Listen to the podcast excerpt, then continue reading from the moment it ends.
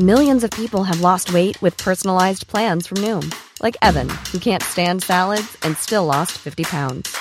Salads, generally, for most people, are the easy button, right? For me, that wasn't an option.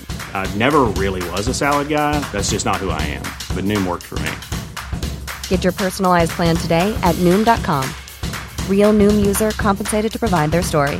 In four weeks, the typical Noom user can expect to lose one to two pounds per week. Individual results may vary.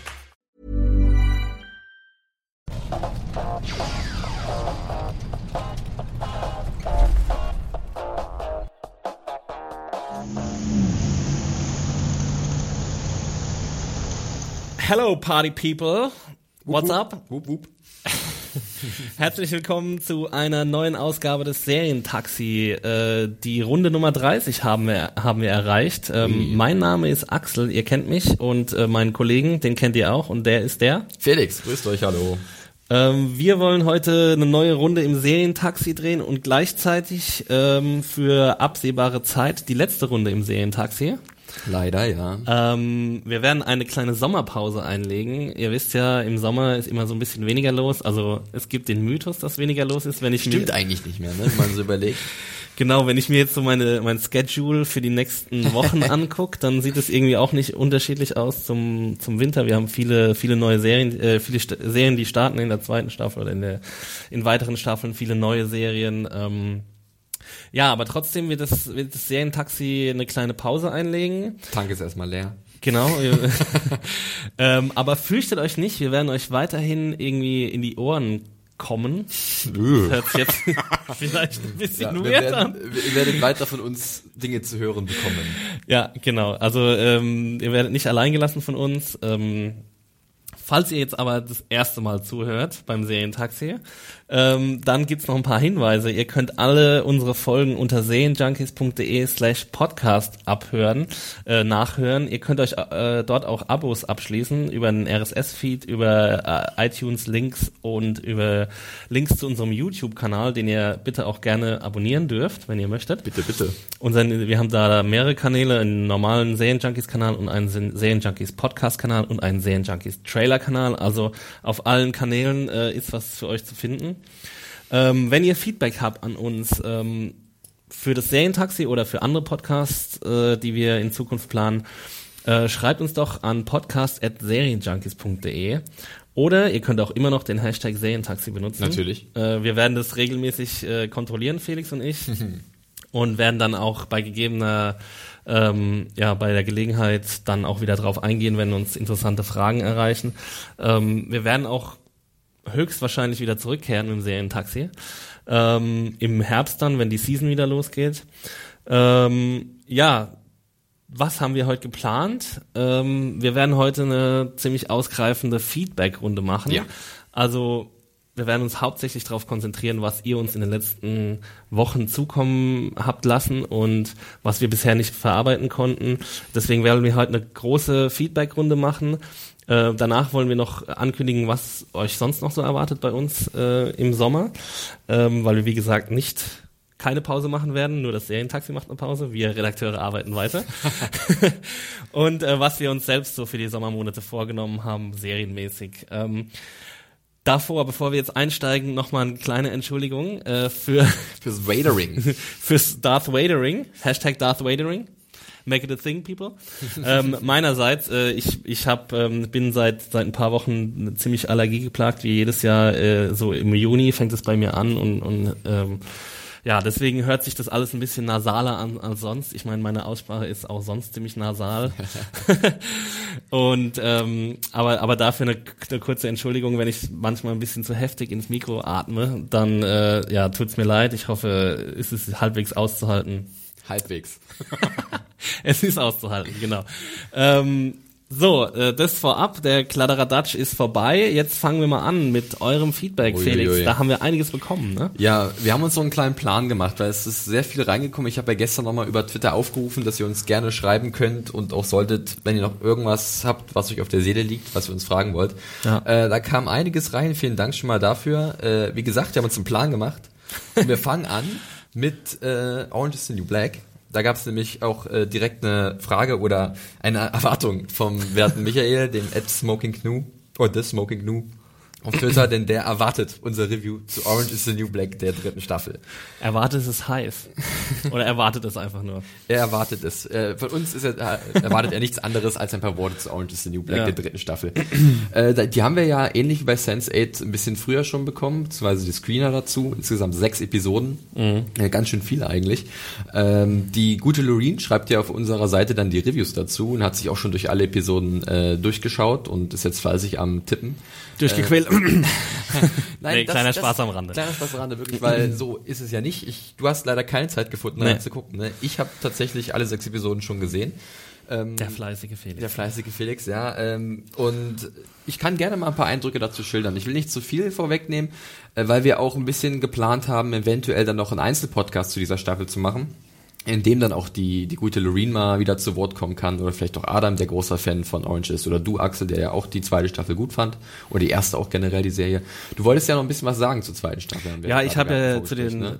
Genau, ich hatte zur, zur zweiten Staffel habe ich die Reviews geschrieben und ähm, hätte jetzt, jetzt eventuell auch wieder geschrieben, äh, wenn ich Zeit gehabt hätte dafür. Jetzt macht's äh, die liebe Lorin, die, die Orange, äh, auch zu Orange einige Interviews äh, geführt hat mit äh, einigen Hauptdarstellerinnen und ähm, die jetzt auch in den nächsten Tagen bei uns veröffentlicht werden.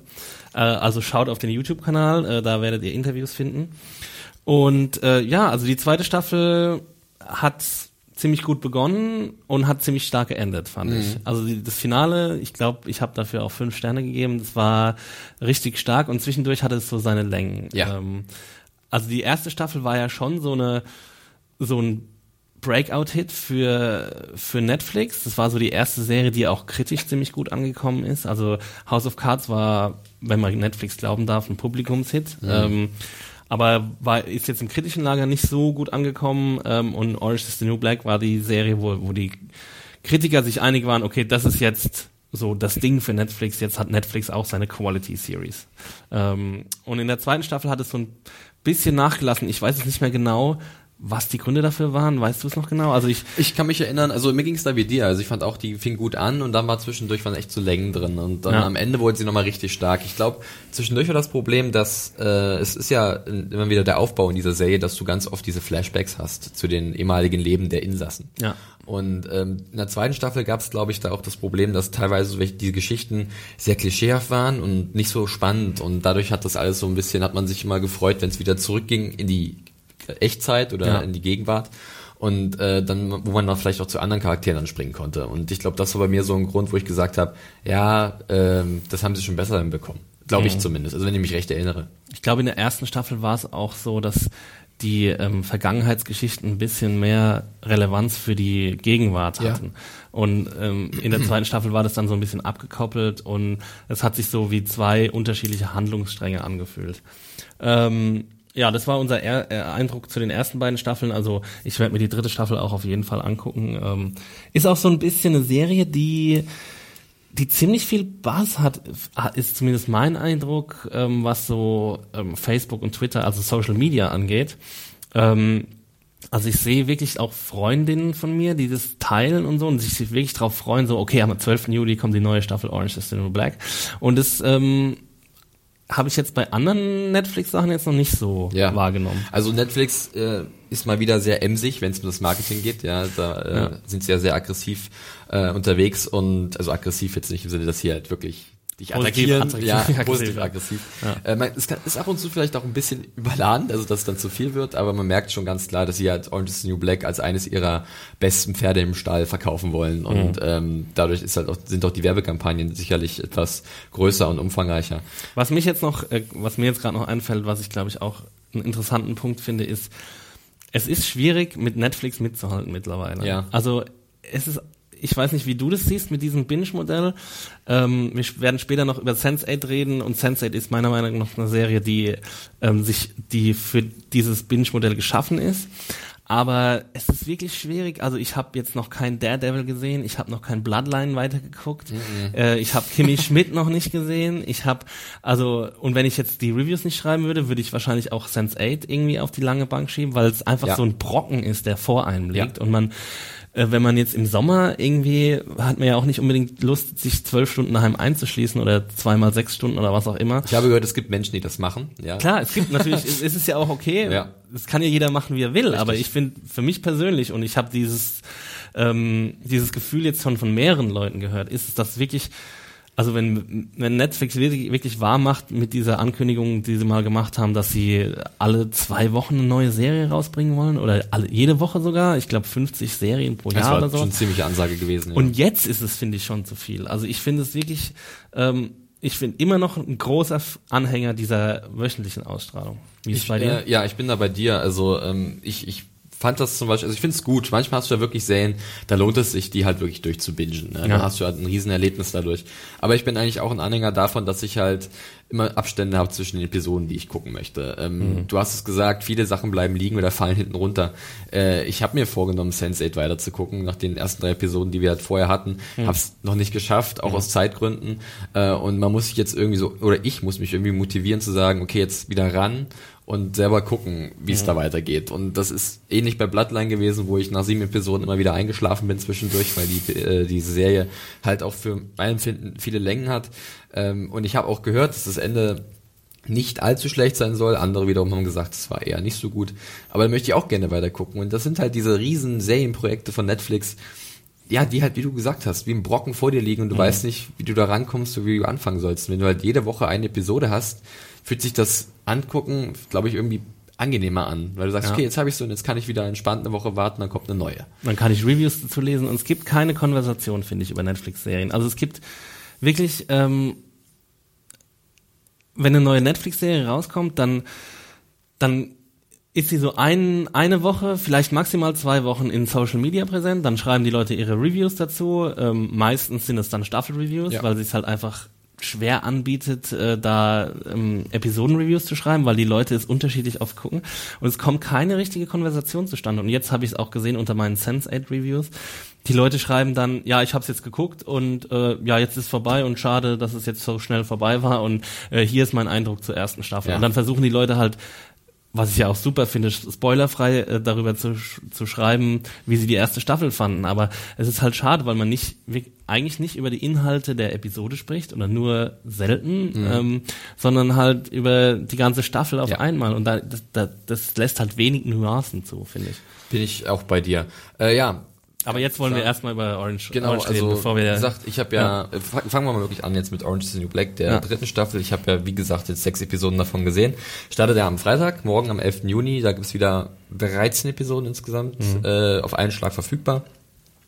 Und äh, so viel sei vorweg verraten, die ersten sechs Episoden sind allesamt ziemlich lang. Also ihr könnt euch immer auf eine Stunde ungefähr freuen. Ich war überrascht, dachte immer, waren das nicht so immer 45 Minuten? Und dann habe ich gesehen, es sind wirklich teilweise 58 Minuten pro Episode oder so. Ist schon ein ganz schönes Stück, aber ich muss auch zugeben, dass ich die, äh, also dass ich nicht irgendwie Längen gemerkt habe. Also ich habe äh, dann doch schon irgendwie den Eindruck gehabt, dass das alles sehr gut vorangeht und dass es sich, sich nicht irgendwie zieht. Ähm, der erste Eindruck, wo ich jetzt auch nicht zu viel vorwegnehmen will, äh, war eigentlich sehr positiv. Ähm, es ist ja jetzt so, dass die Macher von Orange is the New Black ihre Serie bei den Emmys, glaube ich, in der Comedy-Kategorie einordnen haben lassen. Ja. Und äh, da gab es ja auch einige äh, Stimmen im Netz, die halt das auch nicht nachvollziehen können. Und da bin ich auch voll bei denen, denn wenn ich mir jetzt so gerade die ersten drei Episoden der dritten Staffel angucke, dann ist das wirklich extrem hochwertiges Drama. Es ist wahnsinnig traurig teilweise.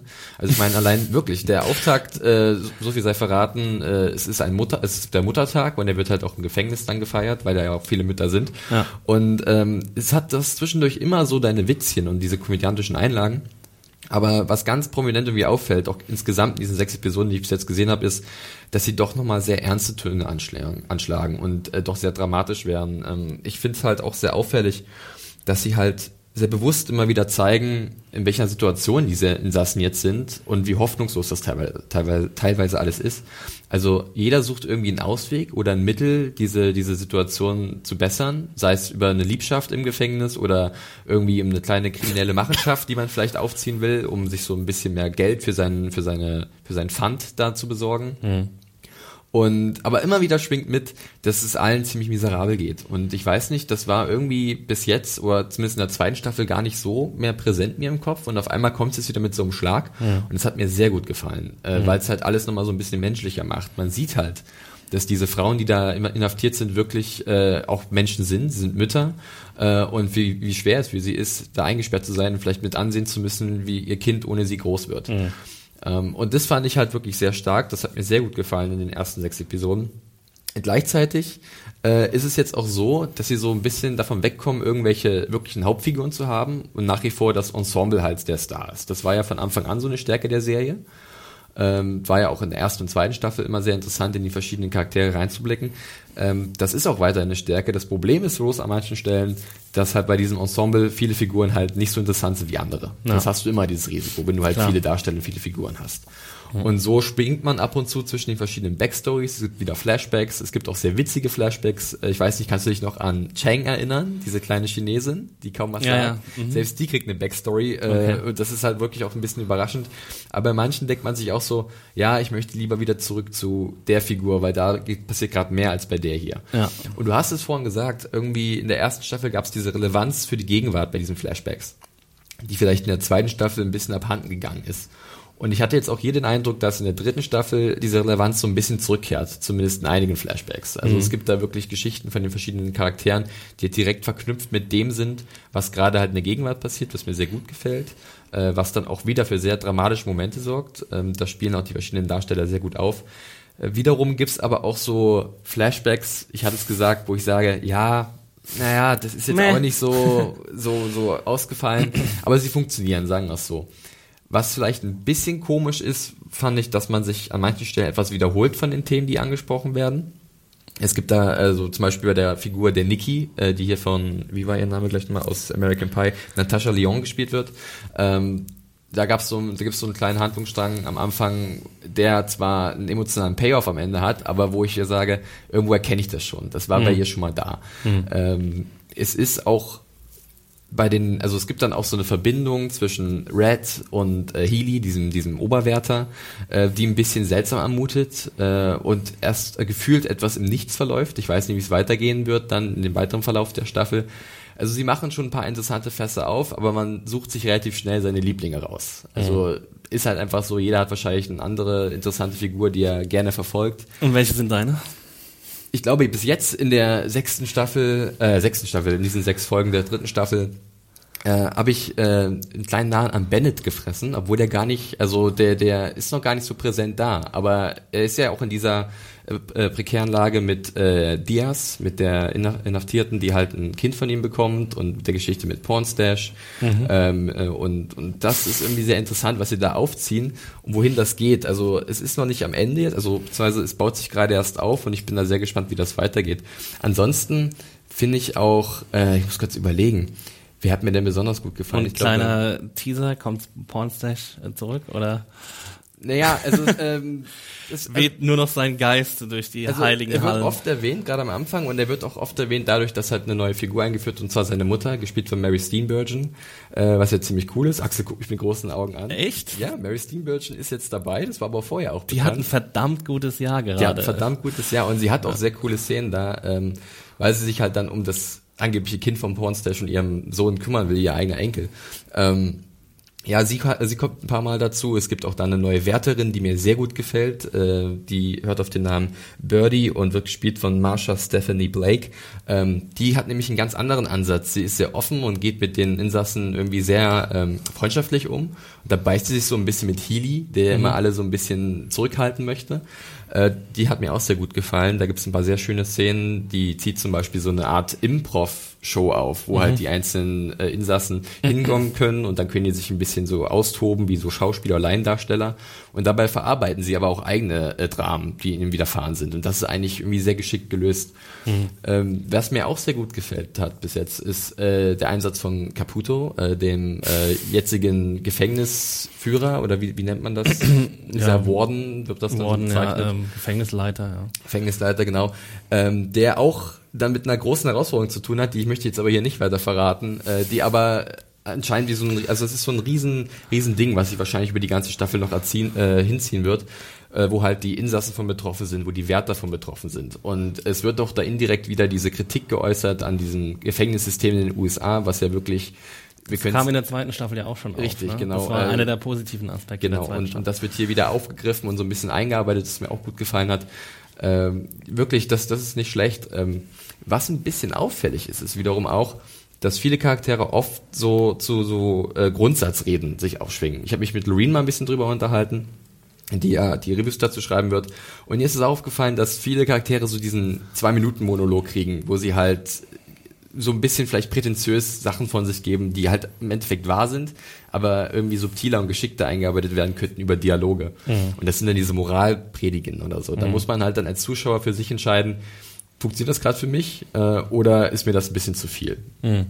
Aber insgesamt muss ich sagen, auch wenn vielleicht hier und da die Übersicht etwas verloren geht wegen den ganzen Charakteren, äh, bin ich doch sehr angetan für diesen sechs Episoden. Ich habe es gesagt, diese äh, Stunden, also diese, diese Stunde Laufzeit jeder Episode ungefähr, äh, verging doch relativ schnell. Wäre vielleicht noch schneller vergangen, wenn dieses Screening-Portal von Netflix nicht so fehlerhaft wäre. Aber gut, Get on in Netflix und HBO. First World Problems.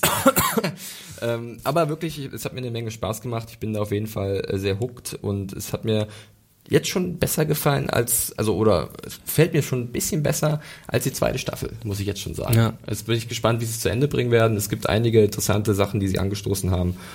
Ähm, ist ja dann auch interessant zu sehen, ähm, ob sie es dann wieder als Comedy einreichen, wenn es jetzt noch dunkler geworden ist als die letzte Staffel und es die vorletzte ist, es Staffel. ist, glaube ich, auch so ein Geschmacksding. Also für mich war es zumindest mehr Drama. Also ja. jetzt, vielleicht wird es jetzt ab der sechsten Episode auch wieder ein bisschen leichter. Also ich meine, bis zur dritten Episode finde ich es doch relativ dramalastig, dann bauen sie wieder mehr komödiantische Aspekte ein, aber ich finde die Serie immer fast am, am stärksten, wenn sie halt zurückkehrt zu ihren Figuren mhm. äh, und halt auch äh, emotionales Befinden richtig aufzeigt und dass man halt dann dadurch abgeholt wird. Ein Witz ist immer gut. Ich habe auch mehrmals laut auflachen müssen, wirklich. Ja. Aber äh, die richtigen Stärken liegen eigentlich darin, wenn sie sich mal auf eine Figur fokussieren und die gut ausarbeiten und du dann halt einen starken Dialog oder einer starken Szene abgeholt wirst. Das Rezept für alle gute Serien. Eigentlich. Zusammengestellt von Felix Böhme. Die ja. wichtigste Frage von allen. Ja. Gibt es ein Comeback von Sideboob? Es wird erwähnt. Uh. Oh, ja, ja. Also, die Band von Caputo, äh, Sideboob, wird erwähnt. Es gibt eine äh, Chance auf, eine, auf ein Wiedersehen. Ja. Äh, und O'Neill hat mal wieder auch einen kleinen lustigen Moment. O'Neill, hat er seine Ukulele dabei? Leider noch nicht. Okay. So, wie, so viel muss ich spoilern. Aber, Aber es ist keine Ukulele.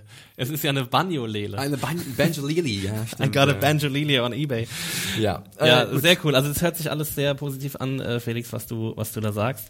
Ähm, ich werde definitiv reinschauen. Du wirst definitiv zu Ende schauen. Auf jeden Fall. Ähm, ihr solltet auch reinschauen, falls ihr Netflix habt. Ähm, und ja, eine neue weitere Netflix-Serie, über die wir jetzt reden, ist genau. schon wieder sehr Netflix-lastig hier, aber wir werden später auch noch über andere Sachen sprechen, äh, ist folgende. Und zwar Sense8. Haben wir ja letzte Woche schon drüber uns unterhalten, relativ ausführlich, zu ja. den ersten drei Episoden, die wir sehen durften. Ähm, jetzt kamen schon ein paar Fragen auch über Twitter und über den E-Mail-Weg. Also zum einen, jetzt muss ich ganz kurz gucken, von der Ramona, Raschel, raschel, raschel. Raschel, raschel, raschel, genau. Ich habe so viel Zettel hier. Äh, von der Ramona, die halt äh, ihre Eindrücke zu der Serie mit äh, uns geteilt hat und sie war doch sehr angetan auch wenn sie die Einschränkung macht, dass sie es halt durchgebinscht hat, dadurch vielleicht dann irgendwie das, dieses Seherlebnis beeinflusst wird. Äh, mhm. Äh, für sie war es aber der bessere Cloud-Atlas, um das schon mal vorwegzunehmen. Ähm, dann auf Twitter, der bessere vor allem. Der, ähm, genau, und äh, auf äh, Twitter kam dann auch mal die Frage von der Lucy at Lulu Lutgate, ähm, wie weit wir denn bei Sense8 gerade sind und ob wir schon bei Folge 6 waren, also sie will da auch noch ein bisschen was zu hören. Und ähm, der Michael mal wieder at the Smoking Gnu hat dann auch noch ein bisschen kritischer äh, nachgefragt, und zwar bei welchem Writer unsere Erwartungen niedriger sind, bei den Wachowskis oder bei Damon Lindelof. Die Wachowskis haben ja auch die Sense8 zu verantworten. Ja. Und ich habe ja auch so ein bisschen doch jetzt viele kritische Stimmen zu Sense8 schon vernommen. Zum Beispiel auch bei uns in der Redaktion. Gibt auf jeden Fall zwei Lager, äh, ja. muss man sagen. Ähm, zur Frage, wie weit wir geguckt haben, du hast noch nicht weiter geguckt. Ich habe ja vorhin schon gesagt. Gefunden, ja. Äh, ich schreibe jetzt die Reviews. Ähm, weil, weil ich einfach finde, dass man aus der Serie ziemlich viel rausholen kann. Ähm, und bin jetzt bei Folge 5, habe jetzt gestern die Review zu Folge 5 geschrieben, die wird am Samstag veröffentlicht. Ähm, und ja, für alle, die die Reviews vielleicht nicht lesen oder es noch nicht mitbekommen haben, die Reviews werden jetzt zweimal die Woche veröffentlicht, jeweils mittwochs und samstags. Da könnt ihr euch dann drauf einstellen, falls ihr eure Sehgewohnheiten daran anpassen wollt. Ich weiß, das macht wahrscheinlich machen das wenige Leute, aber irgendwie muss man ja versuchen, das Netflix-Ding irgendwie unter ja auch den Kontrolle Dis- zu kriegen. Diskurs dann haben, Genau, wir wollen wir wollen darüber reden mit euch und ähm, ich finde, es geht meistens am besten durch diese Reviews, weil man sehr detailliert über einzelne Szenen sprechen kann. Ähm, und das vielleicht auch nochmal eine Überleitung zu Sense8, dass es eben eine Serie ist, wo ich dann auch aber anerkennen muss, dass es wirklich eine ist, wo man eigentlich unbedingt weiter gucken will, weil die Struktur jeder Episode so ist, dass es eigentlich ziemlich ruhig ähm, vor sich geht und dann kommt am Ende meistens so eine große Montage, an deren Ende wiederum ein Cliffhanger steht. Also ähm, ich muss mich jetzt auch zurückhalten, dass ich nicht immer wieder auf Next klicke, ähm, weil ich eigentlich schon unbedingt weiter gucken wollte nach jeder Episode. Also ähm, um es gleich vorwegzunehmen, ich mag die Serie ziemlich gern. Also die Schwächen, die am Anfang bestanden haben, die sind immer noch da. Also die Dialoge sind nicht besonders gut. Ähm, da können wir vielleicht gleich einhaken mit der Frage nach den Writern. Also ich habe ja letztes Mal schon gesagt, dass ich von den äh, Wachowskis außer Matrix nichts gesehen habe und da auch jetzt irgendwie nix, nix ähm, hinsichtlich des äh, Drehbuchs im, im äh, im Sinn hab, aber ähm, die Regie hat mir gut gefallen und die Regie gefällt mir hier auch wieder ausgesprochen gut. Ähm, die Dialoge sind halt einfach ein bisschen dürftig, also die sind einfach so ein bisschen, äh, ja, zu wenig subtil, finde ich. Die sind einfach zu on the nose, wie wir so gern Ja. sagen. Also es wird halt immer äh, nochmal extra für den Zuschauer das a- ausgesprochen, was wir vielleicht auch uns denken können. War das bei dir genauso? Naja, ich habe ja, wie gesagt, noch nicht weitergeguckt, aber den Ja. Eindruck hatten wir ja auch schon gefasst nach den ersten drei Episoden. Und ich habe es jetzt auch nur so äh, von anderen Leuten mitbekommen. Zum Beispiel Die Lenker war sehr enttäuscht von den äh, Dialogen bei uns in der Redaktion. Ähm, und ich habe es auch im Netz ein paar Mal gelesen, ähm, dass halt oft Sachen eher relativ oberflächlich irgendwie erstmal angerissen werden und die Ideen sind alle nicht schlecht und die Ja. Ambitionen auch nicht. Aber es gibt halt ein Problem bei der Ausführung dieser ganzen Ideen, dass halt irgendwie dann nicht der, der letzte, also irgendwie das letzte Stückchen fehlt, um das wirklich komplett zu ernten, was man sich aufgebaut hat vorher, wenn man das mal so formulieren kann irgendwie. Ja. Und ähm, das kann ich mir dann schon ein bisschen problematisch für viele Leute vorstellen. Klar, visuell hat schon, haben schon die ersten drei Episoden gezeigt, dass das was ganz Spannendes und Interessantes werden können. Aber wenn halt substanziell da irgendwie so ein ähm, ne, nicht wirklich das geliefert wird, was möglich wäre, dann kann da schon eine Enttäuschung entstehen. Also das kann ich nachvollziehen. bei mir funkt das, funktioniert die Serie sehr gut auf der emotionalen Ebene. Also Ja. ich bin wirklich dieses Zusammenspiel ähm, von von Soundtrack, Score und der visuellen Umsetzung. Das ist für mich äh, im Moment echt genug, um diese Serie zu mögen. Ähm, ich bin ja eigentlich jemand, der extrem auf Dialoge achtet und halt auch sehr zu schätzen weiß, wenn Dialoge funktionieren und wenn die auch bei True Detective zum Beispiel. Also das kann prätentiös wirken, wenn, wenn Matthew McConaughey sich da einen in den Bart nuschelt, aber das ist auch substanziell irgendwie ähm, greifbar. Also das ist es ist was, was einen bewegt, also und wo, wo man sich dann ähm, was auch intellektuell anspruchsvoll ist. Und das Ja. würde ich bei Sense8 jetzt nicht behaupten. Die, die, die Dialoge sind einfach nicht anspruchsvoll. Ähm, und wenn man darüber nicht hinwegsehen kann, dann ist die Serie für einen wahrscheinlich nichts, obwohl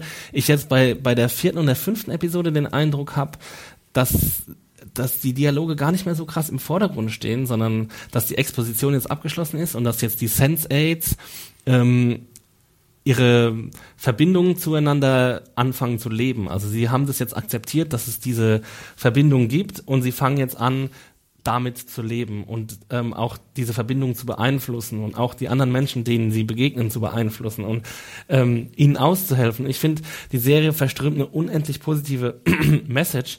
Ich finde es einfach total schön. Das mag, manche Leute mögen das vielleicht rührselig finden oder so oder irgendwie zu pat äh, pathosbeladen.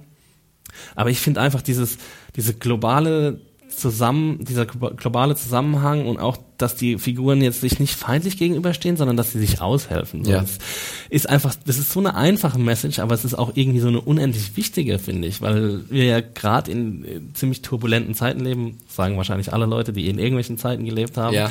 Aber äh, ich ich weiß nicht, also ich finde es, diese diese positive Message, die da ähm, transportiert wird, die finde ich wahnsinnig wichtig und finde ich auch, also bei mir funktioniert, funktioniert das fast einwandfrei. Also ich gebe den Episoden bisher noch keine bessere Wertung als vier Sterne, aber ich habe auch allen vier Sterne gegeben. Also ich mag, ich mag schon, was da passiert und wenn es vielleicht jetzt weiter in die Richtung geht, dass die Dialoge ein bisschen besser werden oder einfach weniger werden, dann kann ich mir auch bessere Wertungen vorstellen. Ja, also ich möchte eigentlich auch noch gerne weiter gucken, auch wenn ich jetzt Meinungen aus beiden Lagern gehört habe. Ich bin nämlich auch so jemand, der äh, sehr einfach auch über eine emotionale Inszenierung abgeholt werden kann und dann mhm. kann ich das auch so einordnen für mich. Dann kann ich auch genau wie du gerade gesagt hast sagen, ja, die Dialoge sind nicht wirklich das Gelbe vom Ei, aber mhm. das darüber kann ich jetzt hinwegsehen, wenn ich halt emotional dementsprechend angesprochen werde und ähm, das hat ja bei Sense8 in den ersten Episoden bei mir ganz gut geklappt, gerade auch am Ende der dritten Episode, als ich das Gefühl hatte, oh, jetzt könnte es losgehen mhm. ähm, und, und deswegen möchte ich der Serie gerne noch weiter eine Chance geben und werde da sicherlich, wenn ich denn mit Orange dann durch bin, weil da ist die Begeisterung ein bisschen größer, ja. ähm, da hoffentlich weitermachen irgendwie. Und die Dialoge sind auch nicht schlecht, die sind einfach nur ähm, nicht besonders ausgefeilt. Ja. Also wir sind halt auch extrem verwöhnt, was Dialoge angeht von von anderen Quality TV Series und da können die Wachowskis jetzt einfach momentan noch nicht mithalten und ihre Autoren, ich weiß nicht, ob sie alles alleine geschrieben Na, J, haben. J. Mass war sein Name. Ach natürlich, J. Michael Straczynski genau, ähm, von Babylon 5. Ähm, der äh, hat da auch seine Finger drin. Ich weiß es nicht, wie Babylon 5 habe ich nie eine, eine Episode um gesehen. Nein, sorry, ich, war nicht böse gemeint. ich kann mir jetzt vorstellen, dass so eine Auch vielleicht nicht unbedingt die absolut tiefgreifendsten Dialoge hat. Wir bewegen uns hier in gefährliche äh, Ja, ich Gewässer. weiß. Ich will jetzt niemanden äh, zu nahe treten. Babylon 5 Fans. Wir mögen, ja, genau. Ja. Wir lieben euch alle. ähm, aber ich, ich, ähm, ich bin wirklich immer noch auf jeden Fall, ich bin jetzt eigentlich jetzt mehr als jemals zuvor on board bei, bei Sense8 und ich mag die Serie gerne und ich freue mich extrem, wie es weitergeht. Okay. Ja. Ähm, das würde eigentlich zu Sense8 auch schon wieder reichen, oder? Genau. Ähm, wir haben noch einige andere Punkte, die wir abfrühstücken wollen. Ähm, wir haben jetzt noch zwei E-Mails gekriegt, ähm, die beide so ein bisschen in die gleiche Kerbe äh, schlagen. Und zwar ähm, geht es, äh, wird, wird Sorry, ich fange neu an. Ja. Der Markus hat uns geschrieben und Martin hat uns geschrieben. Und Martin ähm, fragt uns, ob wir bei unseren Besprechungen mal mit angeben können, wo man die Serien sehen kann, weil er so ein bisschen ähm, ja, Schwierigkeiten hat, alle Serien sehen zu können, die wir äh, besprechen. Ich meine, wir sind da natürlich in der glücklichen Lage, weil wir von fast allen Screener bekommen und weil wir auch irgendwie zu allen Streaming-Portalen die Zugänge haben und so weiter und so fort. Das ist natürlich, äh, wenn man hier arbeitet, dann gehört es zum Job dazu. Ja. Ähm, und ähm, ja, aber wir wollen auf jeden Fall auch das verbessern, dass wir, wenn wir eine Serie besprechen, dass wir dann auch quasi euch die Tipps geben. Millions of people have lost weight with personalized plans from Noom. Like Evan, who can't stand salads and still lost 50 pounds. Salads, generally, for most people, are the easy button, right? For me, that wasn't an option. I never really was a salad guy. That's just not who I am. But Noom worked for me. Get your personalized plan today at Noom.com. Real Noom user compensated to provide their story. In four weeks, the typical Noom user can expect to lose one to two pounds per week. Individual results may vary. Wo man die sehen kann. Ja, also manchmal ist es ja in Deutschland auch extrem schwer. Also wir hatten es bei den Americans gesehen, wo es dann irgendwie auf Sat 1 Emotions, Emotions oder ja. irgend sowas lief, welche Spartensender. Und ich meine, ähm, bei Louis ist es ja auch blöd für viele deutsche Fans, dass es zum Beispiel nur beim amerikanischen Netflix verfügbar ist und nicht beim deutschen. Ja. Da besteht ja die Hoffnung, dass irgendwann vielleicht nochmal diese Barrieren durchbrechen, äh, durch, durchbrochen werden. Auch mit Blick auf zum Beispiel Friday Night Lights, was ja auch nur beim amerikanischen Netflix, glaube ich, verfügbar ist. Ne? Oh das ja, ich auch oh sehr ja. schade. Ähm, weil ich jetzt gerne auch auf Netflix weiter gucken. Ich kann dir gern die Episoden geben, Felix. Kein Problem. ich habe so viel zu gucken. Also. Ja. Ähm, ja, auf jeden Fall, äh, wir, wir bemühen uns, das, das äh, in unsere Reviews einzubauen, egal ob jetzt ähm, schriftlich oder hier ähm, im Podcast. Ja. Ähm, dann fragt er noch, ähm, wie es bei uns aussieht mit so ein paar deutschen Serienperlen und das gleiche fragt auch der Markus.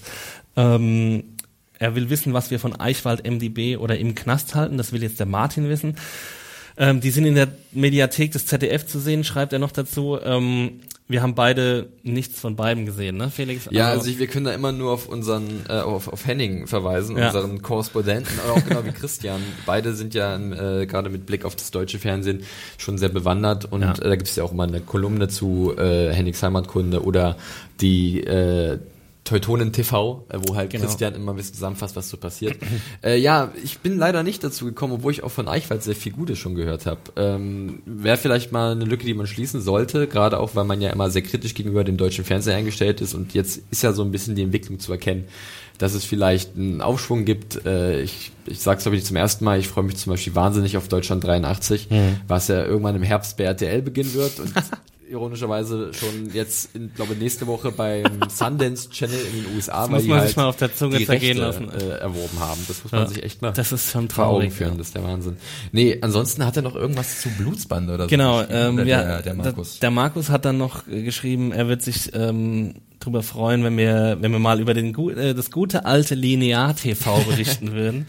Also dazu muss man wirklich sagen, das ähm, existiert für mich nur noch für Fußball. Wir, ja, also wir schauen kein Linear-TV mehr. Also wir, wir, wir gehen jetzt nicht ähm, durch, wir haben keine Fernsehzeitschrift zu Hause und gucken uns irgendwann, ah, heute Abend kommt auf Arte ähm, Broadchurch, äh, Blutsbande oder zum Beispiel Broadchurch im ZDF. Und das ist halt also, nicht abwertend gemeint, aber man findet halt nicht. andere Wege, diese Sachen zu konsumieren, sei es über die Streaming-Portale, wo du halt dir sagen kannst, okay, ich muss jetzt nicht ja. 2015 einschalten, ja. ich kann jetzt mir noch schnell, was weiß ich, was zu essen machen, dann lege ich, leg ich halt 2040 los kann das nach mir, nach meinem Gusto gestalten. Und der Trend wird einfach weiter dahin gehen. Also wir werden im Linearfernsehen werden wir Live-Übertragungen haben, wir werden Fußball gucken und ähm, andere Live-Sachen, aber wir werden einfach keine Serien mehr gucken. Das wird wird sich ins Internet verlagern. Ich meine, ähm, wir haben jetzt schon tausende Streaming-Portale und es kommen auch wieder neue dazu, wie ich jetzt gerade heute gehört habe. Äh, Mubi gibt es jetzt auch in Deutschland. Oh, M-O-B-I.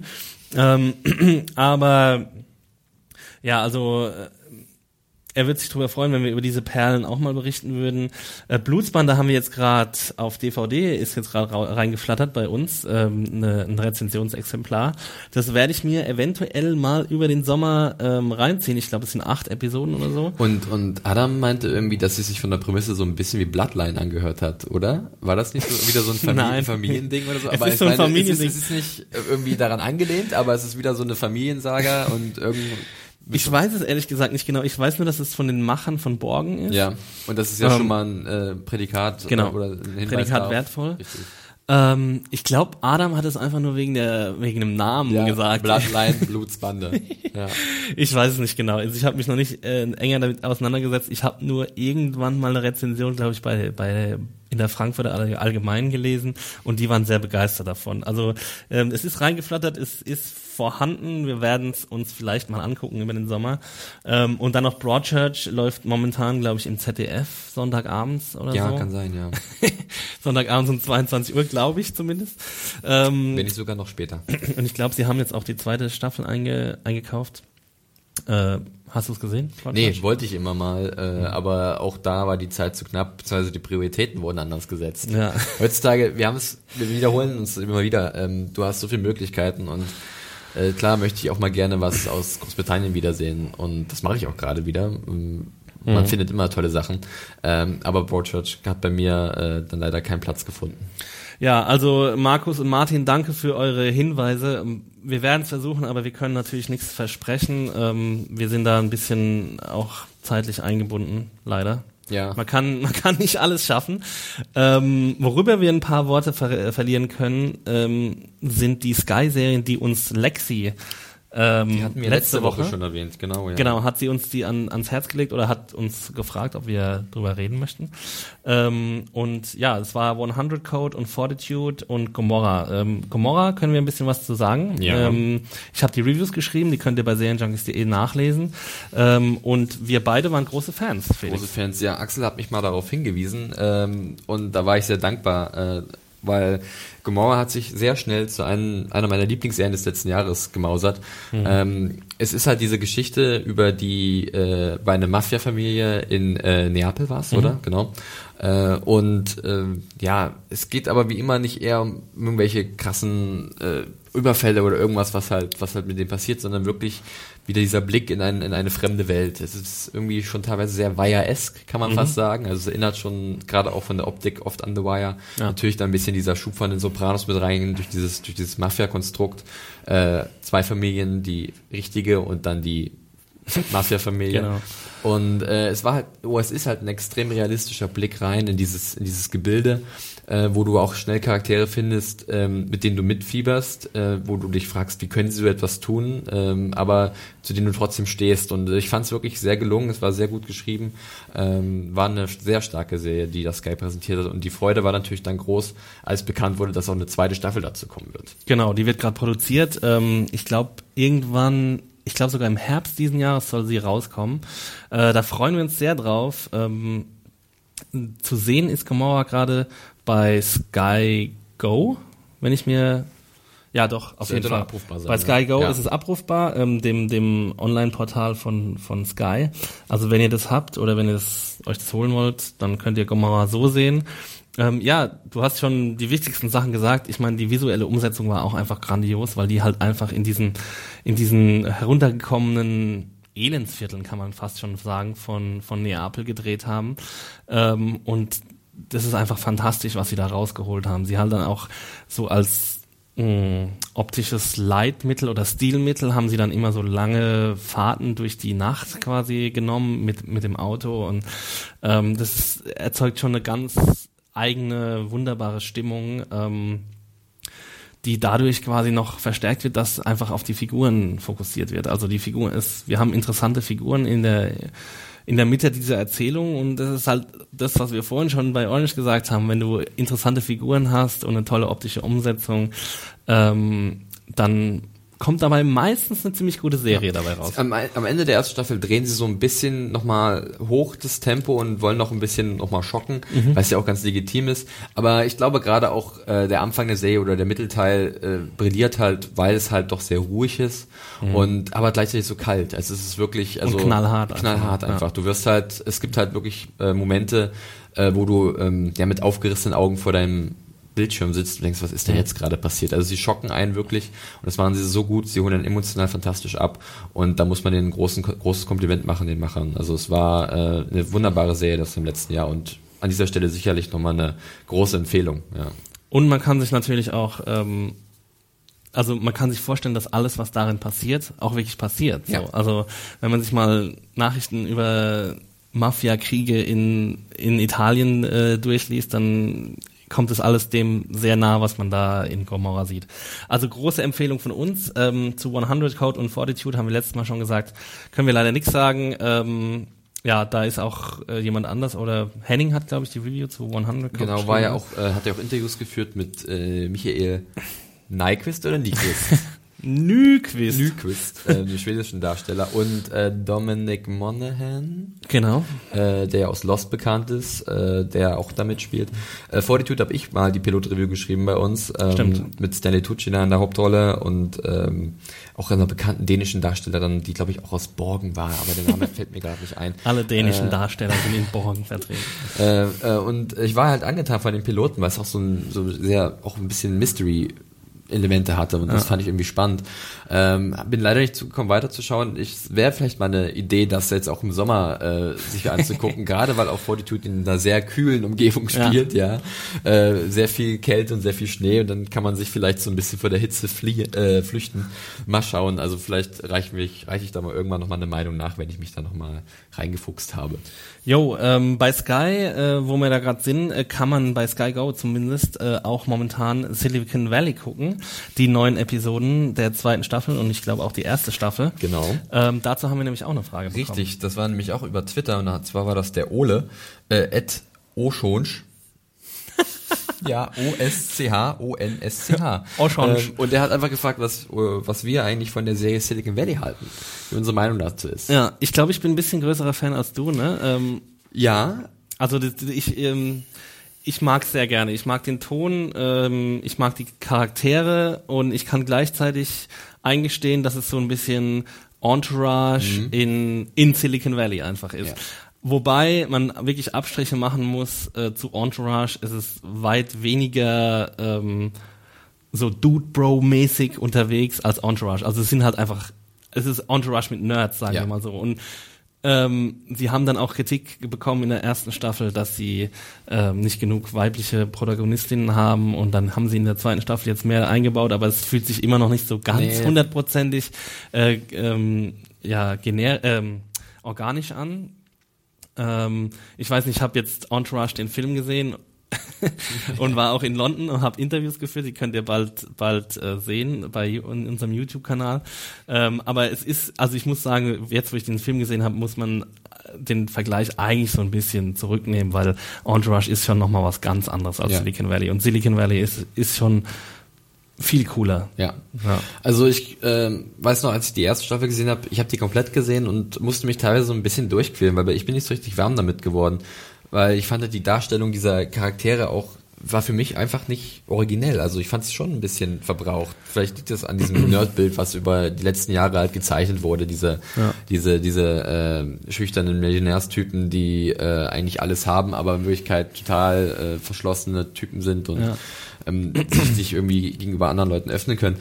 Und das haben sie bei mir so ein bisschen auf die Spitze getrieben und ich war nee, gar nicht, ich habe der zweiten Staffel gar nicht so entgegengefiebert und ich habe aber gesagt, okay, ich gebe ihr nochmal eine Chance. Mhm. Hab dann äh, auch reingeguckt und ich muss dann zugeben, ähm, dass ich mich dann, also dass mir die zweite Staffel besser gefällt als die erste. Es gibt zwar dann zwischendurch dann auch wieder so ein paar Dinge, wo ich sage, ah, das ist sehr nervig, als zum Beispiel so eine Milliardärsfigur oder ich glaube Billiardärsfigur oder Bill, Billionär, irgendwie ein sehr Ja. reicher Charakter eingeführt Darum wird, geht's der ja ein, bei ihm, ne? So ein der ein, ein riesen Duschbag ist und das war einfach nur nervig. Die Figur hat mir nichts gebracht und das war schon mehr störend als, also sie sollte nervig sein, ganz klar, aber sie war einfach Ja. störend. Hat mich halt auch beim, beim Zusehen der Serie extrem gestört. Ähm, ich finde aber, äh, ich finde aber die Witze funktionieren jetzt glaube ich besser, weil ich mich daran gewöhnt habe. Ähm, die einzelnen Charaktere, ja, es ist halt, also sie funktionieren für mich auch besser. Und du hast es gesagt, Entourage-mäßig, es gibt halt nicht wirklich so einen Plot. Also sie haben so jetzt ab und zu, zeigen sie halt oder wollen sie halt in gewisse Richtungen gehen und treiben das voran. Aber oft geht es einfach nur um die Interaktion untereinander und so kleine Probleme, die sich halt ihnen bieten, während sie halt irgendwas entwickeln. Und dann profitiert das natürlich davon, dass halt diese sehr skurrilen Charaktere aufeinandertreffen. ähm, die Hauptfigur finde ich dann wiederum ab und zu doch wieder etwas nervig, weil sie halt so alles mit sich machen lässt. Sie hat so Momente, wo sie mal aus sich herausbricht, mal Ansagen macht, aber sie verfällt oft immer wieder in dasselbe Muster, wo ich sage, ja, es ist schade, sie könnten halt auch irgendwie schon mal langsam eine Entwicklung bei ihr vorantreiben. Vielleicht kommt das jetzt, also wir sind jetzt da gerade bei der neunten Episode der zweiten Staffel, es gibt noch eine, dann ist es schon wieder vorbei. Das Staffelfinale nächste Woche. Ähm, es gibt, es, also mir gefällt schon besser als die erste Staffel und ich habe meinen Spaß daran. Es gibt äh, teilweise sehr, sehr gute Witze, wo ich auch wirklich laut lachen muss. Ähm, aber ich bin da jetzt sicherlich nicht der allergrößte Fan, aber ich, mir gefällt's besser. Ich auch nicht. Also ähm, du hast schon recht, die, der, die Struktur der Serie ist schon ein bisschen redundant. Also sie haben in jeder Episode ein neues Problem und dann glauben sie, das Pro- Problem gelöst zu haben und dann kriegen sie das nächste Problem. Und das erinnert auch wieder sehr an Entourage, wobei es bei Entourage immer mit dem Holzhammer gelöst wurde, mit, immer mit so einer, mit so einem Deus Ex Machina ähm, Ding, das halt auf einmal, ja, wir haben mega die Probleme und jetzt kommt der und der und bietet mir aber doch die geilste Rolle meines Lebens an, obwohl ich nicht nichts dafür getan habe. So, das war das Problem von Entourage in den späteren Staffeln, in den ersten Staffeln äh, war das Problem noch nicht so ähm, präsent. Aber das ist das gleiche auch bei Silicon Valley, aber es funktioniert halt über diese Interaktionen zwischen den Figuren und die funktionieren so gut, dass ich mich schon jede Woche auf eine neue Folge freue, jetzt aber auch nicht mega traurig bin, wenn Ja. es jetzt nächste Woche vorbei ist. Ähm, ja, so viel zu Silicon Valley. Genau. Äh, könnt ihr euch bei Sky Go angucken. Ähm, was haben wir noch auf dem Programm? Ja, wir dürfen heute mal ein bisschen länger machen. ne? Das haben Wir wir ein sicherlich schon mitbekommen. Wir haben aber dennoch jetzt gar nicht mehr so viel Zeit. Und trotzdem drängt die Zeit. Wir Trotzdem haben noch eine. Wir haben eine noch interessante Frage, was auch von Lexi kam. Und zwar hatte sie ja vorgeschlagen, dass wir mal ein bisschen über Serienmusik reden sollen. Und ähm, ja, Felix, du hast dir da einiges rausgeschrieben. Ja. Womit Ja, ich auch d'accord gehe, deswegen übergebe ich dir einfach mal so. Ja, also Lexi hat ja äh, uns gefragt, glaube ich, zu unserer, also generell zu Musik in Serien und was vielleicht unsere Lieblingsstücke waren aus dem letzten Serienjahr. Also generell zu Musik in Serien kann ich nur sagen, das ging bei mir, glaube ich, los wirklich mit den Sopranos, äh, eine der Serien, die ich als allererstes gesehen habe. Äh, und dann waren halt immer die Endcredits da und äh, da habe ich schon gemerkt, auch, also auch wenn sie halt in der Serie selbst oder während der Handlung nicht so viele Musikstücke einspielen, äh, gerade diese Endcredits haben bei mir immer wieder wirklich funktioniert, weil es halt sehr coole Songs waren, die da abgespielt wurden, wo ich man das erste Mal auch so ein Gehör dafür entwickelt hat. Und es war nicht nur bei dir so, sondern The Sopranos war eine der ersten Serien, die das gemacht genau. hat und die das auch so meisterhaft eingesetzt hat. Also ähm, auch dass du, halt dieser, äh, dieser Song dann gewisserweise auch in Verbindung steht mit dem, was passiert ist, dass du halt diese Verknüpfung da machen kannst. Und dass du die Credits halt einfach zu Ende gucken ja, wolltest. Du genau. wolltest diesen Song jetzt zu Ende hören, was einfach so perfekt Und dadurch hat. wurde das ja auch ein bisschen angestoßen. Ich meine, ein sehr prominentes Beispiel war dann natürlich auch Mad Men, wo halt die Songs am Ende jedes Mal äh, extrem mhm. gut waren und auch äh, irgendwie so ein, so, ein, so ein Verweis auf die Zeit neben uns bewegt haben. Das hat ja mhm. auch The Americans gemacht, die jetzt auch äh, sehr viel diese Musik aus den 80er Jahren dann mhm. äh, nutzt. Ähm, dann, oder zum Beispiel auch zur Zeit Halt and Catch Fire, wo es auch sehr prominent eingesetzt wird. Ich glaube, die haben pro Episode wirklich so zehn Lieder und mhm. die sind einfach nur cool. Also ähm, ich finde das auch sehr angenehm und die tragen halt dazu bei, dass es alles ein bisschen realistischer wird. Und äh, ich bin da oft genug, ertappe ich mich dabei, wie ich dann nach so welchen Episoden, wo halt dann Musikstücke immer prominent eingesetzt werden, erstmal auf YouTube gehe und dann erstmal gucke. Also tunefind.com ist, glaube ich, mhm. eine sehr gute Seite, wenn ihr euch mal äh, dann darüber belesen wollt. Da könnt ihr halt in einer Serie gucken und die Episode raussuchen und dann schauen, welche Titel da gespielt wurden. Ja. Und ähm, dann könnt ihr die euch doch anhören oder die halt dann ähm, vielleicht teilweise sogar irgendwo downloaden. Und das ist eigentlich ganz cool und das und mag auch, ich auch. Ja, sorry, was auch cool ist bei Haunted Catch Fire ist, dass sie nicht die die ähm, offensichtlichen 80er Jahre Hits genau. nehmen, sondern dass sie immer so ein bisschen versuchen, die, die Indie-Hits rauszuholen. Da kann ich gleich mal ein negatives Beispiel anbringen. Und zwar habe ich letztes Mal den Piloten von Aquarius gesehen, dieser NBC-Serie mit äh, David Duchovny. Ja. Und die spielt ja in den 60er Jahren, Anfang 60er Jahre. Und äh, sie feuern halt im Piloten, glaube ich, so zehn Lieder aus dieser Epoche ab, aber diese ganz klar hier ähm, äh, Jefferson ja. Airplane äh, ja. und, und ganz bekannte Interpreten und das fühlt sich nicht richtig an, mhm. weil sie, sie benutzen das wie so ein Asset, als wäre genau das das Ding, wo man die Serie gucken sollte und das ist irgendwann störend. Ja. Und es waren halt zum Glück qualitativ sehr gute Serien nicht. Also wir haben jetzt hier diese, diese Beispiele von Serien, die halt wirklich auch Songs äh, nutzen, die es wirklich gibt, aber es gibt natürlich auch so Serien wie Game of Thrones oder äh, Leftovers oder äh, Fargo, die zum Beispiel dann auf eigene Kompositionen setzen viel und äh, die noch ein bisschen opulenter sind. Also ich meine, bei Leftovers hast du auch äh, Max Richter. Hast genau hast du auch äh, mhm. äh, Coverversionen gehabt. Ähm, zum Beispiel kann ich mich genau daran erinnern, dieser Nothing, Nothing Else Matters, mhm. ähm, der eine Episode, das war sehr stark, mhm. äh, wo mich das so ein bisschen an äh, Zero Dark Thirty erinnert hat. Da gab es ja auch eine A cappella Version von Nothing Else Matters. ähm, nee, das war auf jeden Fall im letzten Jahr so auch diese diese Serien, wo mir das sehr gut aufgefallen ist. Aber ich glaube, mein größter Favorit in letzter Zeit oder in den letzten Jahren mit äh, Musik in Serien ist ganz klar äh, The Nick gewesen mhm. von Steven Soderbergh, wo halt äh, Cliff Martinez die Musik zu verantworten hatte, der sie auch wieder für die zweite Staffel machen wird. Ähm, das war nämlich ganz besonders. Die Serie spielt ja so um 1900 und äh, der Cliff Martinez nutzt dann Musikstücke, die halt so elektrische Klänge haben, so ein bisschen Synthesizer und es passt irgendwie epochal gar nicht zusammen. Ja.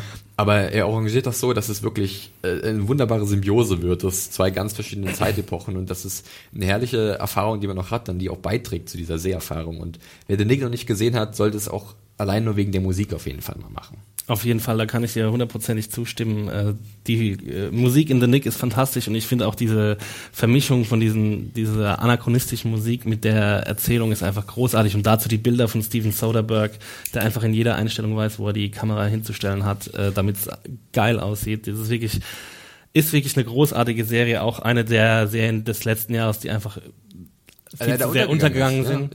Ja, ne? Also ähm, das ist ein bisschen schade. Ähm, ist eine großartige Serie, auch mit einem tollen Hauptdarsteller und vielen tollen Nebendarstellern. Ähm, ich habe noch ein paar Sachen anzufügen. Sense 8, äh, jetzt als ganz aktuelles Beispiel. Mhm. Der Score gefällt mir sehr, sehr gut, vor allem bei den Montagen, die jetzt immer ähm, prominenter auftreten. Und ähm, es gibt in der vierten Episode, die hast du jetzt noch nicht gesehen, mhm. aber darauf kannst du dich freuen, gibt es einen großartigen Song, ähm, der am Ende ertönt und dazu wird eine großartige Montage gezeigt und äh, ja, also mich hat es total abgeholt. Ich kann mir vorstellen, dass es manche Leute zu prätentiös finden, aber Ich fand's äh, wirklich super. Und da, äh, als du jetzt geredet hast, ist mir noch Silicon Valley eingefallen, weil sie äh, fast in jedem Abspann ähm, haben sie so einen fetten Rap-Track, Ja, der auch nicht. der so unpassend ist teilweise. ja, und ich meine, der Vorspann ist ja auch so mit mit schweren Hip-Hop-Beats unterlegt. Ähm, aber aber diese Tracks am Ende von Silicon Valley, die gefallen mir. Ich weiß nicht, ob es so ein Charakter ähm, Merkmal von Mike Judge ist. Ähm, ich kenne jetzt so wenige Sachen von ihm, aber ich kann es mir irgendwie vorstellen, dass er sagt, okay, ich will ihn in, nach jedem Abspann will ich so einen ballernden Rap-Track und die gefallen mir sehr, sehr gut und die gucke ich teilweise auch nach. Ähm, es erinnert auch so ein bisschen an die ersten zwei Staffeln von Entourage, wo auch ähm, es einen Handlungsbogen gab, wo die Jungs irgendwie einen Rapper kennenlernen und dann dessen Tracks quasi in der Serie gespielt werden Okay. und die dann auch richtig, richtig geil sind. Also ist da auch wieder eine Parallele zu Und finden. ich sehe es gerade bei dir, das willst du wahrscheinlich auch noch sagen, weil das habe ich jetzt nicht erwähnt, weil ich weiß, dass Axel es erwähnen wird. denn welche Serie hat wahrscheinlich mit seinem Intro-Song letztes Jahr für Riesenaufruhr gesorgt? True Detective natürlich. klar, Ähm, ja. Anne will immer noch, dass wir es einsingen, a cappella in der es gibt ein Redaktion. Projekt von Anne, äh, wir wollen jetzt nicht so viel davon verraten, vielleicht kommt's ja irgendwann mal bei YouTube. Ähm, True Detective startet ja in, in wenigen Tagen äh, bei HBO. Wir haben schon die Screener da, aber wir dür dürfen noch nicht dr- drüber reden. Ähm, Schade. Ja, wird wird's vielleicht noch mal einen extra Podcast dazu geben. Ähm, so, jetzt haben wir noch äh, noch einen Punkt äh, Ich abzuarbeiten. guck gerade mal auf die Uhr. Ähm, Ja, wir machen das jetzt noch. Wir machen das jetzt so schnell. Ja, weil es kam oft mal wieder die Frage auf, äh, und zwar einfach mal noch die Frage zu unserem Werdegang, wie wir überhaupt zu den Serienjunkies gekommen sind. Das, da gab es Fragen über Twitter zum Beispiel von, von dem Tim at Finia TH, ja, irgendwie so. Äh, oder auch zum Beispiel von der, von der Sandra, die uns vor einer ganzen Weile mal geschrieben hat. Ja, ich kann ja nur ganz kurz von mir selbst reden. Bei mir war es halt so ganz normal, äh, wie ist man zu Serien gekommen und noch Serienjunkies. Irgendwann hat man gemerkt, Serien sind sehr cool, hat angefangen Ja. Serien zu gucken, hat man sehr viele Serien geguckt, dann hat man, habe ich ein Studium angefangen der Soziologie und Anglistik, Amerikanistik, habe ein Praktikum gemacht bei den Serienjunkies während des Studiums. Und das ist relativ gut gelaufen, möchte ich einfach mal so behaupten. Sonst wärst du, wärst du nicht hier Genau, jetzt. und, und so gut, dass ich halt dann hier gefragt wurde, ob ich hier gerne weitermachen will nach meinem Bachelor und das ist dann auch passiert und seitdem bin ich halt bei den Serienjunkies. Also es war jetzt nicht irgendwas Spezielles mit irgendwelchen Film- oder Serienbezug zu, äh, zuvor, sondern ein relativ äh, brotloses Studium, wie es von vielen Leuten oft bezeichnet wird, ähm, das mir aber in gewisser Hinsicht doch ab und zu sehr hilfreich wird, äh, wenn ich halt über Serien äh, schreibe, sei es jetzt gerade aus dem Bereich der Soziologie, wenn du irgendwelche Gesellschaftsformen dich vielleicht mal ein bisschen Ja. beschäftigen möchtest. Oder wenn du halt äh, durch den Amerikanistik-Anglistik-Studium vielleicht ein paar äh, Kultur- äh, oder Culture Studies anwenden kannst oder halt auch durch die Sprache natürlich äh, da Vorteile hast. Es ist vielleicht gar nicht so schlecht, wenn man nicht Filmwissenschaft Ja, studiert genau. hat. Also wir haben halt auch Filmwissenschaftler hier bei uns, aber man muss jetzt nicht unbedingt irgendwie Filmwissenschaften studieren, um sich besonders gut mit den Filmen oder um besonders gut über Filme oder Serien sprechen zu können. Ähm, es ist, glaube ich, ganz gut, wenn man ein breit gefächertes Studium hat. Also ich habe ähm, Politikwissenschaften und VWL studiert und ich habe nach meinem Studium habe ich gearbeitet in verschiedenen Jobs, die mich endlos gelangweilt haben und habe nach was Neuem gesucht und habe dann die Serienjunkies gefunden durch Zufall. Ähm, also so so war das bei mir und ähm, ja, ich bin jetzt ja, wir sind beide, glaube ich, ziemlich froh, dass wir hier gelandet sind, Absolut. weil wir einfach sehr abwechslungsreiche Jobs haben und ähm, ja, es ist wenig gibt, über das man irgendwie sich beklagen könnte. Ähm, es macht viel Spaß und ähm, wenn ihr hier Interesse habt, ähm, ja, mal reinzuschnuppern oder so, wir bieten auch Praktika an. Also da kann sich jeder, der ein bisschen schreiben kann und sich gut mit Serien auskennt, das sind natürlich die Voraussetzungen. Ihr müsst euch gut mit Serien auskennen. Darum ist, also in den Bewerbungsgesprächen geht es um fast nichts anderes. Äh, es geht halt um Serien äh, und welche ihr schaut, was ihr darüber sagen könnt und wie muss- ihr darüber schreiben genau, Man könnt. muss auch sagen können, dass es hier nicht natürlich darum geht, dass ihr halt reinkommt und nur Serien guckt. Wir haben auch Ja. teilweise sehr anstrengende Tage, wo es halt dann einfach nur mal äh, in die Tasten kloppen heißt. Ne? Und das gehört natürlich auch dazu. Und weil ich gerade noch bei dem Thema war, nämlich der Lukas hatte uns noch mal geschrieben, er äh, zum Game of Thrones Podcast, den wir immer machen, weil der guckt die Serie auch sehr gerne und freut, uns immer da, äh, freut sich immer darüber, wenn wir halt einen Podcast machen. Zwar hat er einfach nur mal gefragt, wie wir halt unsere Englischkenntnisse verbessert haben, weil bei Game of Thrones ist es zum Beispiel auch so, dass halt oft mal genuschelt wird oder ein Akzent zu hören ist.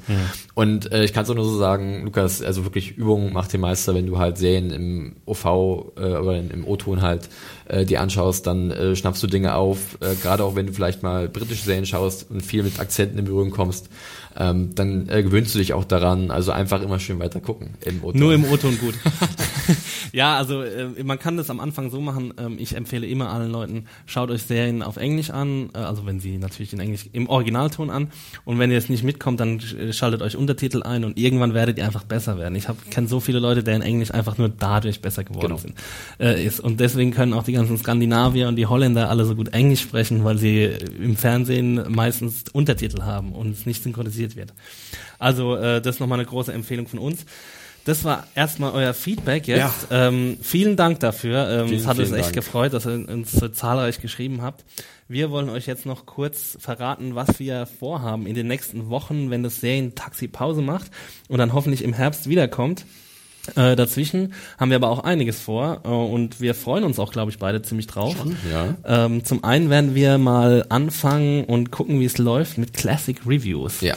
Was wirst denn du da machen, Felix? Also äh, bei uns ist es ja so, dass auf unserer Seite äh, aus anderen, also bestimmten Gründen äh, zurzeit noch Nicht die, näher definierbaren genau, Gründen. die die die äh, Rezensionen zur ersten Staffel von Game of Thrones fehlen und ähm, wir haben ja eine sehr emsige Community, was die Serie betrifft. Und äh, nachdem jetzt die äh, fünfte Staffel durch ist, brauche ich auch erstmal eine Pause von Game of Thrones, ganz klar. Aber äh, der Plan ist dann äh, zeitnah äh, mal ein paar Classic Reviews zur ersten Staffel rauszuhauen und dann vielleicht auch mal zu gucken, wohin die Serie gegangen ist, Vergleiche zu ziehen, wo es angefangen hat. Mario habe ich gerade letztes Mal erzählt, der hat den Piloten nochmal gesehen ähm, von Game of Thrones vor ein paar Tagen und es war halt für ihn wie Tag und Nacht. Äh, deswegen freue ich mich da ein bisschen drauf. Aber erstmal etwas Abstand gewinnen und dann wieder reinzuspringen, das ist so ein bisschen der Ja. Plan, den wir in der Richtung haben. Bei dir war es ja so ein bisschen Overkill jetzt in den letzten ja, Wochen. Ne? ja Also, es ist so, es ist ähm, wirklich sehr viel. aber Game of Thrones ist Game of Thrones und verdient auch diese ganzen Besprechungen, die wir dazu machen. Ähm, es kommt auch nochmal was am nächsten Dienstag, auf was ihr euch freuen könnt. Teaser, Teaser, Teaser. Teaser, Teaser, Teaser. Ähm, ich werde mich in den, bei den Classic Reviews in die Sopranos stürzen, worauf ich mich echt extrem freue. Ähm, ich hoffe, ihr freut euch auch darauf und ähm, vielleicht die, die es noch nicht gesehen haben, die werden dazu animiert, vielleicht das Sopranos mal zu gucken und dann die Reviews zu lesen, die ich dazu schreibe. Ich werde mir jetzt über den Sommer die erste Staffel vornehmen und wir werden ein festes Datum finden, an, we an den wir, an dem ein festes Datum, an dem wir die Reviews äh, jeweils veröffentlichen. Jede Woche wird wahrscheinlich eins kommen. Und äh, ja, wie gesagt, erstmal die 13 Episoden der ersten Staffel, also über 13 Wochen. Das sollte der Sommer dann so ungefähr gewesen sein. Ähm, und ja, ich muss echt sagen, ich habe schon jetzt seit, glaube ich, vier oder fünf Jahren The Sopranos nicht mehr geguckt. Davor jedes Jahr einmal. Und äh, ich freue mich sehr drauf. Also ich hoffe, dass ich einige Leute dazu bekommen kann, äh, The Sopranos anzufangen oder die Leute, die ein Review, äh, Rewatch machen sollen, ähm, mit mir das zu rewatchen. Das würde mich echt freuen, wenn ihr da dabei wärt und ähm, ja fleißig kommentiert unter den Reviews. Das gilt, gilt übrigens auch für Game of Thrones. Das gilt natürlich, natürlich gilt es auch für Game of Thrones. Ähm, ja, und ansonsten werden wir noch, äh, einige Podcasts haben wir noch im Köcher. Genau. Wie gesagt, nächste Woche machen wir eine kleine HBO-Vorschau auf die dann startenden Serien äh, Ballers, The Brink und True Detective. Ähm, True Detective werden wir begleiten im Podcast. Ähm, wie genau die Besetzung da sein wird, wissen wir noch nicht genau. Ich werde die Reviews schreiben, deswegen werdet ihr meine Stimme wahrscheinlich auch im Podcast hören. Äh, und ansonsten, ja, dürft ihr euch auf neue und alte Stimmen freuen. ähm, und dann werden wir noch ähm, ja zu einzelnen Serien. Wir haben jetzt schon angekündigt, zu Orange is the New Black werden wir eine Staffel-Review im Podcast-Form machen. Und dann zu den Superhelden-Sachen machen. haben Adam und ich ja so ein kleines Zeitprojekt. Wir haben ja äh, letztens was zu Flash gemacht und äh, jetzt wollen wir eigentlich noch sehr gerne Arrow, äh, Agents of Shield und äh, eventuell sogar nochmal Daredevil äh, abfrühstücken, weil sich das auch explizit gewünscht wurde und weil bei Daredevil jetzt auch ein paar Veränderungen stattgefunden haben für die zweite Staffel. Das kann man vielleicht alles so verknüpfen. Sehr schön. Also darauf könnt ihr euch freuen. Der Sommer wird nicht langweilig bei Serienjunkies.de. Ähm, und für uns beide wird er wahrscheinlich auch nicht langweilig, weil was hast du dich denn so Ich gucke privat ja wirklich, vorgenommen? ich gucke ja seit ein paar Wochen wieder die Sopranos. Ich habe ja den Rewatch schon angefangen ähm, und und und bin gerade mittendrin und es macht extrem viel Spaß. Das werde ich auf jeden Fall mal zu Ende bringen, die erste Staffel, mal gucken, ob ich dann gleich weiter gucken will. Ansonsten habe ich eigentlich schon seit Ewigkeiten auf der Liste Deadwood endlich mal weiter zu gucken. Mhm. Ähm, ebenso wie eigentlich Friday Night Lights. Also es gibt wirklich genug. Ich habe jetzt auch noch teilweise versprochen, dass ich 40, Fortitude gucken will. Verdammt nochmal, wo soll ich die Zeit Der Sommer hernehmen? ist zu kurz. Ja, und dann scheint draußen wahrscheinlich auch noch die Sonne die ganze Ja, das Zeit. ist das größte Problem. Bei dir, Axel? Ja, bei mir auch Deadwood. Ich habe es ja auch schon vor einigen Monaten angefangen, bin noch nicht weitergekommen. Jetzt bin ich gerade mitten in meinem Madman Rewatch, der mich gerade Feuer und Flamme, also diese Serie ist so Mhm. Du fantastisch? Leute. Äh, ich bin jetzt gerade in der Mitte der zweiten Staffel. Okay. Also es geht relativ zügig voran, ähm, aber ich ertappt mich auch dabei, dass ich wirklich Bock drauf habe. So, ich ähm, habe mehr Lust auf alte Folgen Mad Men als auf So geht's neue mir teilweise Serien. bei Sopranos auch, ja. Ähm, Man dann, merkt einfach die Qualität. da ist einfach Qualität da. Ja.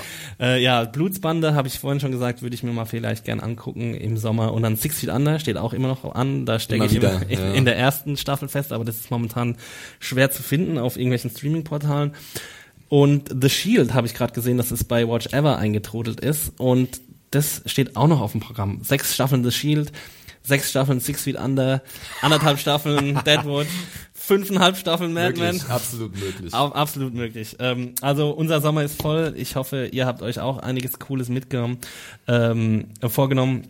Falls ihr euch uns mitteilen wollt, was das ist, dann könnt ihr uns gerne schreiben an podcast.serienjunkies.de oder benutzt weiterhin den Hashtag Serientaxi. Wir werden das auf jeden Fall versuchen, in diversen Podcasts, die wir euch äh, jetzt gerade angekündigt haben, zu verarbeiten, euer Feedback. Es macht sehr viel Spaß. Ähm, ansonsten könnt ihr uns auch direkt antwittern und zwar Felix dich. Ja, wie immer unter dem Handle John Ferrari, wenn ihr irgendwelche Fragen oder, oder irgendwelche Sachen habt, die ihr uns mitteilen wollt oder mir mitteilen wollt. Und Wenn ihr Wünsche und Träume habt, Wünsche dann könnt Träume, ihr dann könnt ihr euch bitte an Max Stiel echt wenden. Max Stil echt bei Twitter, äh, wie gehabt. Ähm, wir freuen uns über euer Feedback auf allen möglichen Kanälen. Ähm, das Serientaxi ist jetzt erstmal in der Sommerpause. Ähm, Wird general überholt in der Werkstatt. Genau, kommt in die Werkstatt, sehr schön. Ähm, und ist dann mit neuer Kraft und alter Besetzung im Herbst wieder am Start. Äh, bis dahin verabschieden wir uns. Ja, macht's gut. Macht's gut, ciao. Tschüss.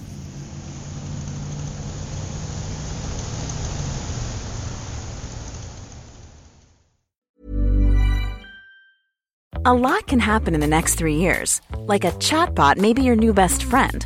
But what won't change? Needing health insurance. United Healthcare Tri Term Medical Plans are available for these changing times. Underwritten by Golden Rule Insurance Company, they offer budget friendly, flexible coverage for people who are in between jobs or missed open enrollment. The plans last nearly three years in some states, with access to a nationwide network of doctors and hospitals. So for whatever tomorrow brings, United Healthcare Tri Term Medical Plans may be for you. Learn more at uh1.com.